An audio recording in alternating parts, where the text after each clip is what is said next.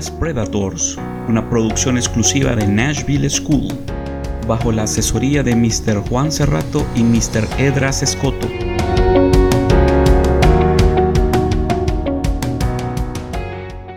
Comenzaremos citando una frase de Pablo Picasso. Todo niño es un artista. El problema es cómo seguir siendo artista una vez que crece. Pablo Diego José Ruiz Picasso nació el 25 de octubre de 1881 en el número 36 de la Plaza de la Merced de Málaga. Fue el primogénito del matrimonio formado por el profesor de dibujo vasco José Ruiz Blasco y la andaluza María Picasso López. Fue un mal estudiante desde niño, pero destacó desde su muy temprana edad por su facilidad para el dibujo. Su nombre completo era Pablo Diego José Francisco de Paula Juan Nepomuceno María de los Remedios Cipriano de la Santísima Trinidad Ruiz y Picasso.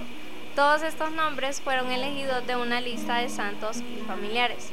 Decidió adoptar el apellido por parte de su madre María Picasso y López. A causa del trabajo del padre, la familia se trasladó en 1891 a Coruña. Pablo Picasso completó su primer pintura, El Picador, cuando tenía nueve años y a los 13 ya había sido aceptado en la Escuela de Bellas Artes de Barcelona. Terminó el examen de admisión en una semana, cuando todos los demás tardaban tres meses en hacerlo. El padre de Picasso, José Ruiz y Blasco, era pintor y profesor de arte, y no tardó en darse cuenta de que su hijo tenía un talento especial. Empezó a enseñarle a pintar a los 7 años. Ruiz era un académico estricto que creía firmemente que los artistas deberían de aprender copiando el trabajo de los grandes maestros, así como trabajando con modelos vivos. Los primeros dibujos y pinturas al óleo de Picasso demuestran lo talentoso que era desde pequeño. Cuatro años después de mudarse a Coruña, Picasso se trasladó a Barcelona, donde durante un año estudió pintura en la Escuela de Bellas Artes de San Fernando en Madrid y en 1896, con solo 15 años, instaló su primer taller en la calle de la Plata de la ciudad condal. Con 17 años obtuvo una mención honorífica en la Gran Exposición de Madrid por su obra Ciencia y Caridad y realizó su primera muestra individual en Barcelona. En 1900 visitó París para ver la exposición universal. Regresó un año más tarde para dar comienzo en la capital francesa, el llamado Periodo Azul. Al año siguiente expuso su primera muestra en 1904, se trasladó definitivamente a París. Entre sus obras más destacadas de este periodo se encuentran Mujer con sombrero de plumas, Evocación, que se encuentra en exhibición en el Museo de Arte Modernos de la Vía de París, La Habitación Azul, La Sopa y La Comida del Ciego. Picasso no solo pintaba, también era escultor, ceramista, poeta, dramaturgo y escenógrafo. En cuanto a la escenografía, Picasso empezó a colaborar con la compañía parisina de las Ballets Rousseau durante la Segunda Guerra Mundial. Diseñó vestuario y escenario cubista para varias de sus producciones, que se han ganado la admiración del público con el tiempo. Junto con George Braque, durante los siguientes años, fijó las líneas maestras del cubismo analítico. Haciendo caso mismo a esa perspectiva renacentista, Picasso decide plasmar las dimensiones vistas desde un único plano, dando lugar a la perspectiva múltiple. Y es en el año de 1907 que realiza uno de los cuadros más famosos del siglo XX, Las señoritas de Aviñón. Junto con George Braque, el cofundador del cubismo, Picasso inventó el collage tal y como lo conocemos hoy. De hecho, su nombre viene de la palabra francesa coller, que significa pegar. En 1914, con el inicio de la Guerra Mundial, Picasso abandonó el cubismo. En 1917, por medio de Jean Cocteau, tuvo el encargo de realizar los decorados del ballet Parade de Eric Satie. Al finalizar la contienda, a través de los ballets que él organizaba, conoció a una artista tan narcisista como él, Olga Koklova, bailarina que lo impresionó por su habilidad para codearse con la alta sociedad. Se casaron en 1918 y Olga rápidamente abandonó su carrera. Poco después del nacimiento en 1921 de Paulo, el único hijo de la pareja, Olga comenzó a tener serios problemas de salud y el matrimonio se deterioró. Picasso trabajó en diversos ballets hasta 1925, que dan cauce a su evolución pictórica. Al estallar la Guerra Civil Española, Picasso apoyó al bando republicano y acepta simbólicamente la dirección del Museo del Prado. En 1937 pintó el Guernica en París. Deprimido por el triunfo de los nacionales y la posterior ocupación de Francia por los nazis, pasó la mayor parte de la Segunda Guerra Mundial trabajando en su refugio de Royan.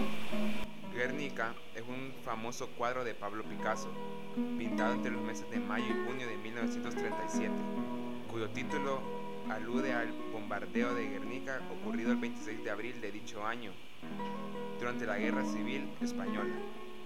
Fue realizado por encargo del director general de Bellas Artes, Joseph Renaud, a petición del gobierno de la Segunda República Española para ser expuesto en el pabellón español durante la Exposición Internacional de 1937 en París, con el fin de atraer la atención del público hacia la causa republicana en plena Guerra Civil Española. Su interpretación en profundidad es objeto de controversia, ya que varias figuras son simbólicas y suscitan opiniones dispares pero su valor artístico está fuera de discusión. No solo es considerada una de las obras más importantes del arte del siglo XX, sino que se ha convertido en un auténtico ícono del siglo XX, símbolo de los terribles sufrimientos que la guerra inflige a los seres humanos. El artista estuvo casado dos veces, pero también tuvo varias amantes, resultando en cuatro hijos de tres mujeres diferentes. Estuvo casado con Olga hasta que ella falleció en 1955, aunque se habían separado en 1935, después de que Olga descubrió que él era infiel con Mary Therese Walter, de 17 años de edad. Picasso se negó a dividir su patrimonio con Olga, así que ella, de acuerdo a las leyes francesas, no tuvo más opción que seguir legalmente casada con él. Muchas de las amantes de Picasso eran mucho más jóvenes que él, Tal es el caso de François Gillot, a quien conoció en 1944 luego de afiliarse al Partido Comunista Francés. Cuando se conocieron, ella tenía 21 años y él tenía 61 años. Fue su musa y estuvieron en una relación durante 10 años, durante los cuales tuvieron dos hijos. Años después, en 1957, Jacqueline Rock se convirtió en la nueva compañera de Picasso quien fue su segunda esposa hasta su muerte en 1973. Jacqueline Rock no dejó que sus hijos con Galiot asistieran a su funeral. Rock eventualmente se suicidó, al igual que Mary Therese, la mujer por la que se destruyó su primer matrimonio. En sus 75 años de carrera profesional, según el libro de los Guinness World Records, el artista creó 13.500 pinturas y diseños, 100.000 impresiones y grabados, 34.000 ilustraciones para libros y 300 esculturas y piezas de cerámicas.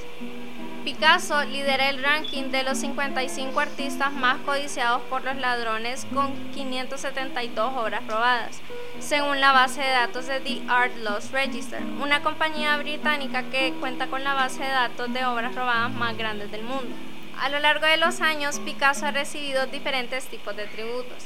Tal es el de una serie de televisión estadounidense de drama de época producida por National Geographic que se llama Genius. El 19 de abril de 2017, National Geographic renovó la serie para una segunda temporada. El tema de la segunda temporada fue revelado en las redes sociales del canal y trata sobre la vida del pintor Pablo Picasso, interpretado por Antonio Banderas, que fue estrenada el 24 de abril de 2018.